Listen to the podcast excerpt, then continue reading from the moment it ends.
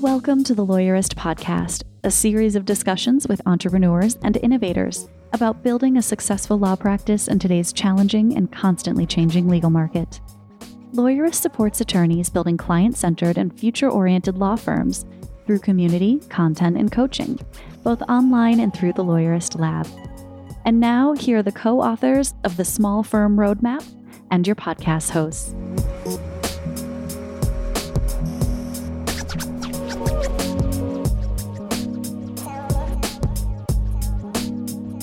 Hey, y'all. I'm Zack Glaser, our legal tech advisor here at Lawyerist, and this is episode 367 of the Lawyerist podcast. Today, we're doing something a little bit different. We're introducing sponsored podcast episodes where we'll be joined by a legal voice or company and discuss the newest features, happenings, and trends in the legal world. We're excited to offer these episodes to our audience, and we hope you'll enjoy. Today, I'm joined by Clio, and we'll be talking about the Legal Trends Report with Joshua Lennon. Hi, I'm Joshua Lennon, lawyer in residence at Clio. I'm a licensed attorney in New York, certified privacy professional. I've been a part of various task force on the future of the legal profession, including the ABA's Pandemic Response Task Force, ran my own practicing immigration firm. And today I'm here to talk to you about Clio's Legal Trends Report. So, Joshua, I think the obvious question is what is the legal trends report. It's it's been out for a while. I think people hear that name a bunch. They've seen a lot of numbers from it. What is it? What does it have? Where do you get the information? All that stuff. The Clio Legal Trends Report is actually an annual report. We put out a new version every year mm-hmm. that takes a look at a pretty unique data set. And that is the voluntarily contributed data from hundreds of thousands of law firms in the United States that use Clio. Mm-hmm. So I, I have to give a lot of clarification there. Due to both contractual and technical constraints, Clio cannot see the data inside the law firm's client files. Right. We don't know who your clients are. We don't want to know. That is your data. But what we can see is data on how lawyers are using Clio, the tool. Mm-hmm example I like to give is billable hourly rates. We can see that one lawyer at one end of a bell curve is charging $20 an hour, and mm-hmm. a lawyer at another end of a bell curve is charging $2,000 an hour. I can't tell you which lawyer which is billing which. Right. But I know that Clio, the tool, has to be able to support both those extremes and all of the various billable hourly rates in between. Mm-hmm. And from that, we get a bell curve. I can tell you what's most common between those two extremes. And from that, I can derive a lot of information. I can tell you what the average hourly rate for a lawyer is across the United States, close to $300 an hour. Mm-hmm. I can tell you what the average hourly rate for a non lawyer as billed through Clio is. That's closer to $120 an hour. I can tell you how much those have grown over the life cycle of Clio, mm-hmm. with lawyers regularly outpacing the consumer price index whereas the billable hourly rate for non-lawyers remained flat.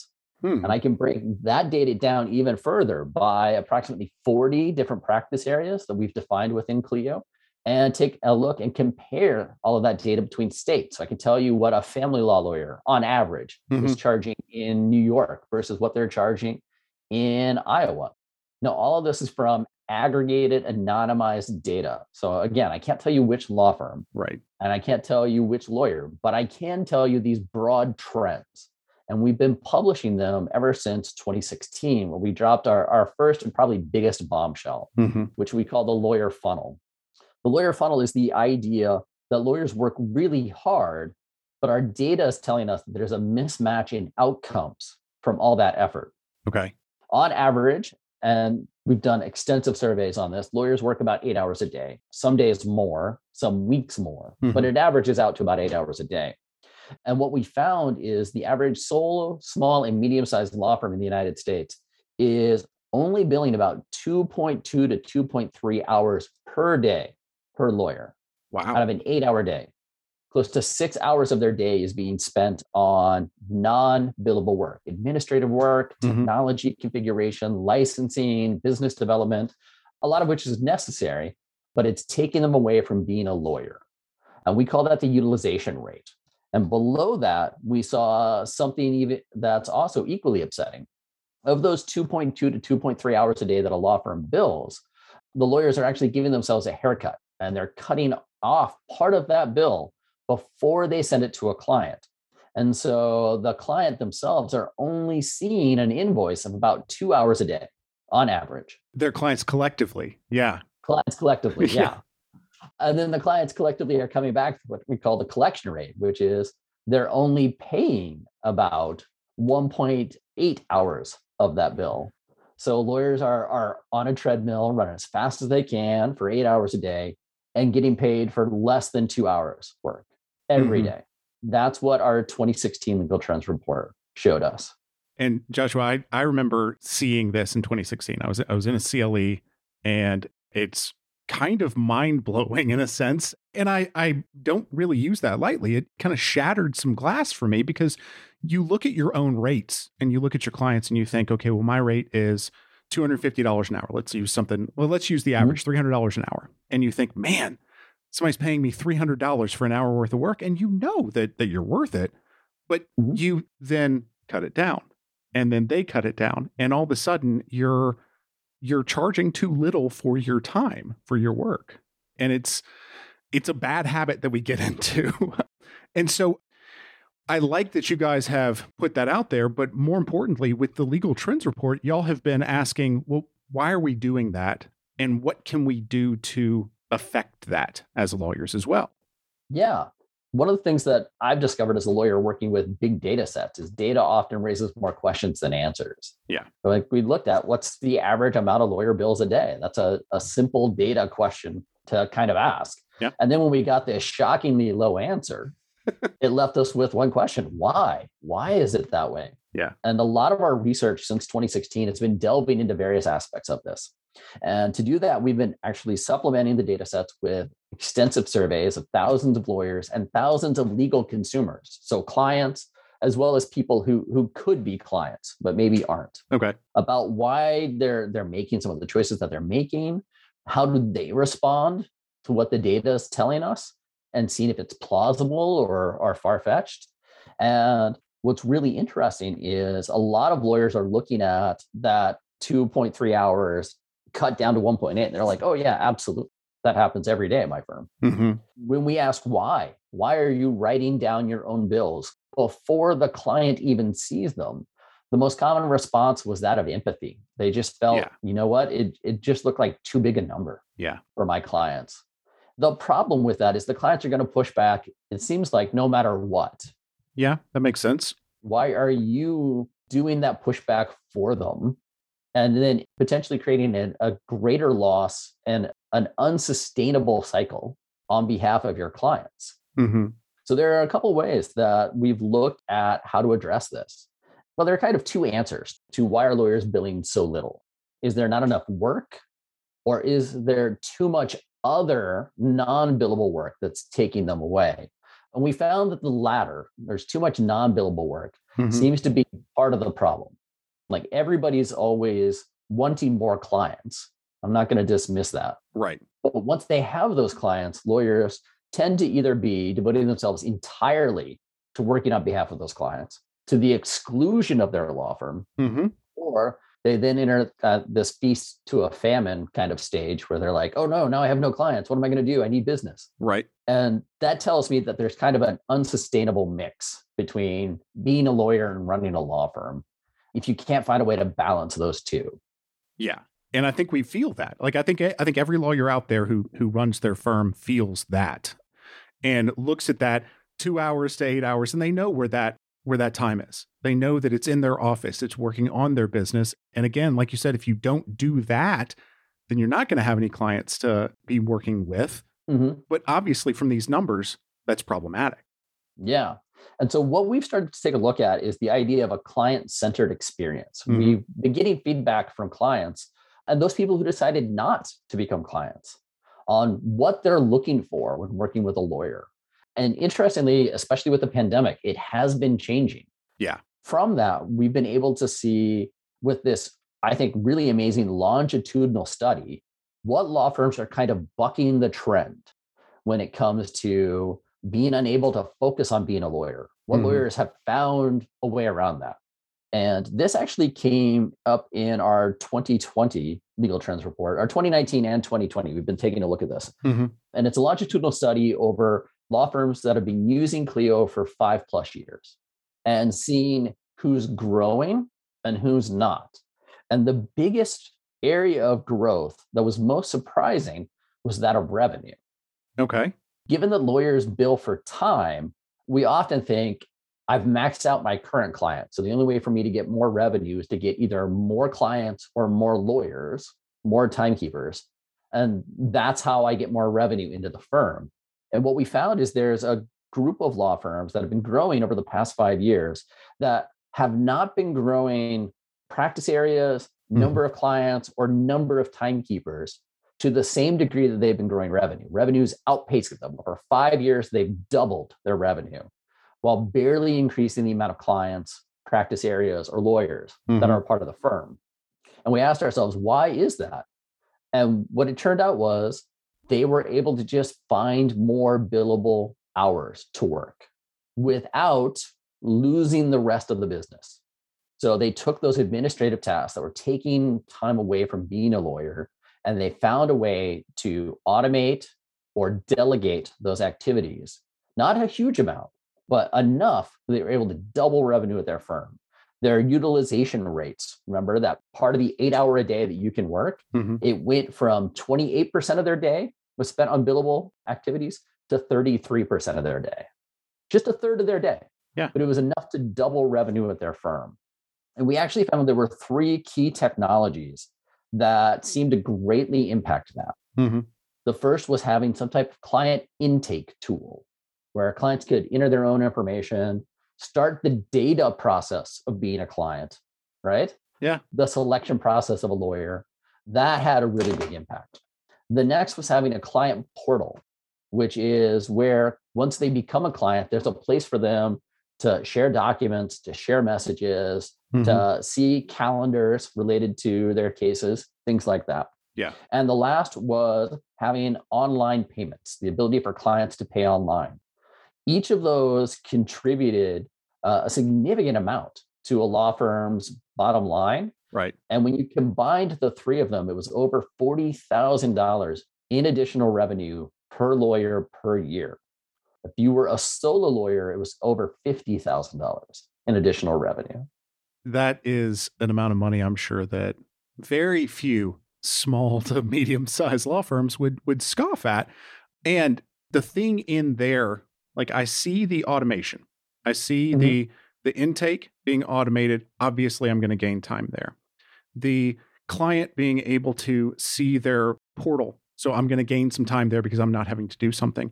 And then mm-hmm. making it easy for them to pay. Well, I'm going to it's going to be easier for them to pay. They're going to they're going to pay more. But the thing that that is kind of in there that I think needs to be teased out is I imagine, you know, the the utilization rate, they're taking less of a haircut they're probably docking themselves less as well. And the question to me is why? Why do those people feel like they don't have to dock their amount on the front end as much? I think they're finding that their clients are satisfied. Mm-hmm. And that's creating a virtuous cycle now. So we had this, unfortunately, not virtuous cycle of the haircut, right? I'm working too hard. My clients are dissatisfied. I'm writing my bill down.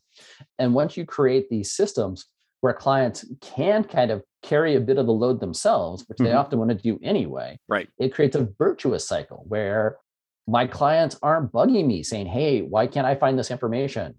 Clients are coming to me via my website. My bills are getting paid. We found with online payments, the average bill was paid within, what was it? 60% of the bills were paid within the first 24 hours of the client receiving them. Oh, wow. Which in the legal industry is unheard of. Uh-huh. Um, you send them an email with a little button that says click here to pay this invoice and they do yeah and when you realize how easy that was then you can use technology to then go after the 40% that didn't pay it in the first 24 hours like right. hey your your bill is coming due just a gentle reminder hey your bill is past due click here to pay it now mm-hmm. all of these things can be done by technology for you and improve your firm's bottom line and it creates an experience for the clients where it's not one of exasperation, but one of mutual collaboration. Yeah. And when that happens, why would you give yourself a haircut? You're doing things that make your clients happy, that advance their legal needs, right? That give them a resource that they never had before. So I, I agree. It's definitely a virtuous cycle that we're starting to see here. Yeah. And you're getting some feedback from your clients as well. A client pays you within 24 hours, they must be happy. That's fantastic. Yeah. This is great.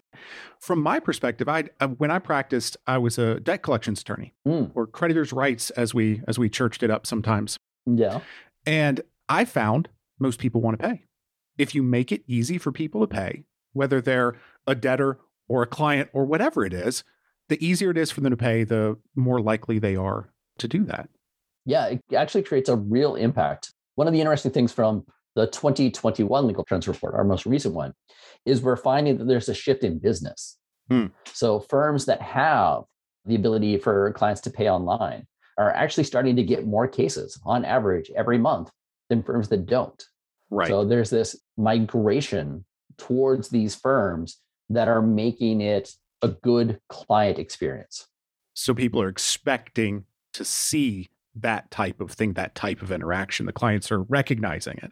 It goes even beyond that. So what we found, I mentioned this before, is there's a shift in client expectations. Mm-hmm. In the 2021 Legal Trends Report, we actually went back and looked at some questions we asked in 2018 about how do clients like to interact with lawyers? Is it by phone? Is it by email? Do mm-hmm. they want to go to the office? Et cetera, et cetera. And the shocking thing in the 2018 one is we asked that same question to lawyers. How do your clients want to interact with you? And there was this huge mismatch. Uh, lawyers believed everybody wanted to come to their office. Clients really just wanted to get on the phone at most. Right. Yeah. And then we fast forward to 2021, all the huge changes that have happened in the last couple of years. And what we found is in 2018, maybe 20 to 30% of clients wanted some type of remote experience options. Mm-hmm. Now it's 78%. They think there should be video conferencing. They should have websites where they can upload documents or share documents between themselves and their lawyers. Right. Uh, they want the ability to pay their bills online. In fact, it is by far and away the most preferred method. And it's just this change that's happened in a mere number of years having some type of online portion to your law firm is now table stakes. And every generation, because we broke we broke the data down that way from baby boomers on down. Every generation, the majority of clients out there expect some type of remote option. And a good chunk actually prefer remote only options, even too. Mm-hmm. So that's been a big change that we noticed in the last two years. And we think it's going to be a lasting one. And I, I want to highlight those numbers you said 20% some odd in 2018. Mm-hmm. And now after the pandemic, this last one, the 2021, 70 something percent. Yeah, we went, uh, I just pulled it up. We went from 23% in 2018 to 79% in 2021. Yeah, that's not a blip. That's going to be so, sustained. Uh, yeah, that's a threefold increase. Yeah. Yeah. So, how do lawyers do that? I mean, how do they how do they get these table stakes? What are the things they need to be doing to grab those clients? Well, I think that's where the second bit of research that we did in the 2021 Legal Trends Report comes in. What's very interesting to me is we asked, like, how comfortable do you think your law school prepared you in running a business? And only 7% of lawyers believe law school prepared them to run a law firm. Oh, that tracks. Yeah. yeah. right? Oh but there are a lot of lawyers who are doing it. And so we, we delved in even further than that. And what we found is only 42% of attorneys who should know the figures for their number. So, like managing partners, mm-hmm. solo attorneys, like people in the leadership of their firms, only 42% of them had confidence in the knowledge of their firm spending. Yeah. Of that same group, right, in which only 42% were confident, 80% told us they were spending strategically. So that's a mismatch. I don't know what we're spending, but I know we're doing it well. But we're doing yes, we're we're doing good. Uh, and I think I think this is where hopefully the listeners to the podcast really start thinking about what are our strategic priorities, mm-hmm. both as a law firm and as a legal service provider. Is it that I just want to keep on this treadmill Mm-hmm. Or is it some other outcome that I'm aiming for on behalf of us and our clients? Right. And how do they get there is, is kind of the next. We've gone from now the why to the how is what the legal trends report is really starting to ask a lot of the time. Yeah. Well, so how do they get there? This makes me think reports, of course, but I, I believe yeah. it's got to be beyond that. So wait, what does it mean for them? Well, I think a good chunk of it is actually starting to break down your spending and figuring out what is effective, what mm-hmm. what gives you what's called a return on investment. And I highlighted the three that we found were really impactful, right? Uh, the client intake, the client portals, the online payments. Mm-hmm. But there's so much more that law firms spend on. And so one of the things we did this year was we asked the question if you had an additional $5,000 in funds, where would you spend it?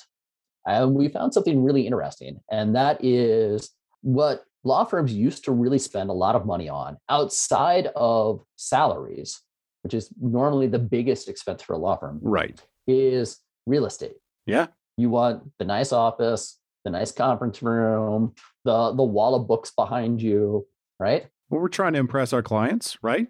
All of these things were considered necessary, right? Mm-hmm. It was part of an image of being a lawyer. And what we found in the 2021 is that given an additional $5,000 in funds, less than 30% of lawyers would invest in their real estate. Hmm. The two biggest places for spending were practice management software, which sounds a little self serving. That's what Clio does. But uh, over 60% picked that. Yeah. Uh, and the next highest was investment in hardware for their firm, just making sure everybody has the best. Yeah. And then beyond that was adding more to their marketing website and their domain. Right. And so lawyers are starting to shift away from a law firm being a place to a law firm being a service. Yes. And if that sounds really familiar to anybody, it's probably because they've heard Richard Susskind and his book, The Future of Courts. Yeah. Use something very similar. Is court a place or a service? Yeah. And now I think law firms are asking that exact same question. Right. Am I a law office or am I a law firm? And how do I how do I shift myself that way? Right. And so I believe this is going to lead to a more strategic investment in agile solutions. And what do I mean by agile? I mean solutions that work independent of location. So if I want to work at home, I can access everything. Mm-hmm. If my clients don't want to come to my office, I can still communicate with them. If I want to hire a paralegal who lives in a small town in my state rather than like in the same city as me, mm-hmm. that I have the ability to provision that paralegal with the tools that they need safely and securely. Right. All of these are now options that law firms hadn't really been considering in the past. In fact, we're even starting to see certain state jurisdictions take a look at the idea of non-resident lawyers or the non-resident law firm. I have a lawyer that lived in New York City and now because of the pandemic have moved to some cabin in Montana and are practicing law. How does the Montana State Bar feel about that? Right. These are the questions being asked. But the the flexibility and agility to do these things are where I think lawyers are starting to do their strategic investments. So what keeps my law firm agile? What gives my clients a great collaborative, client-centered experience? Mm-hmm. And then everything else will be secondary. If I have a nice office, great. But if I don't need it, then I'm not going to spend on it.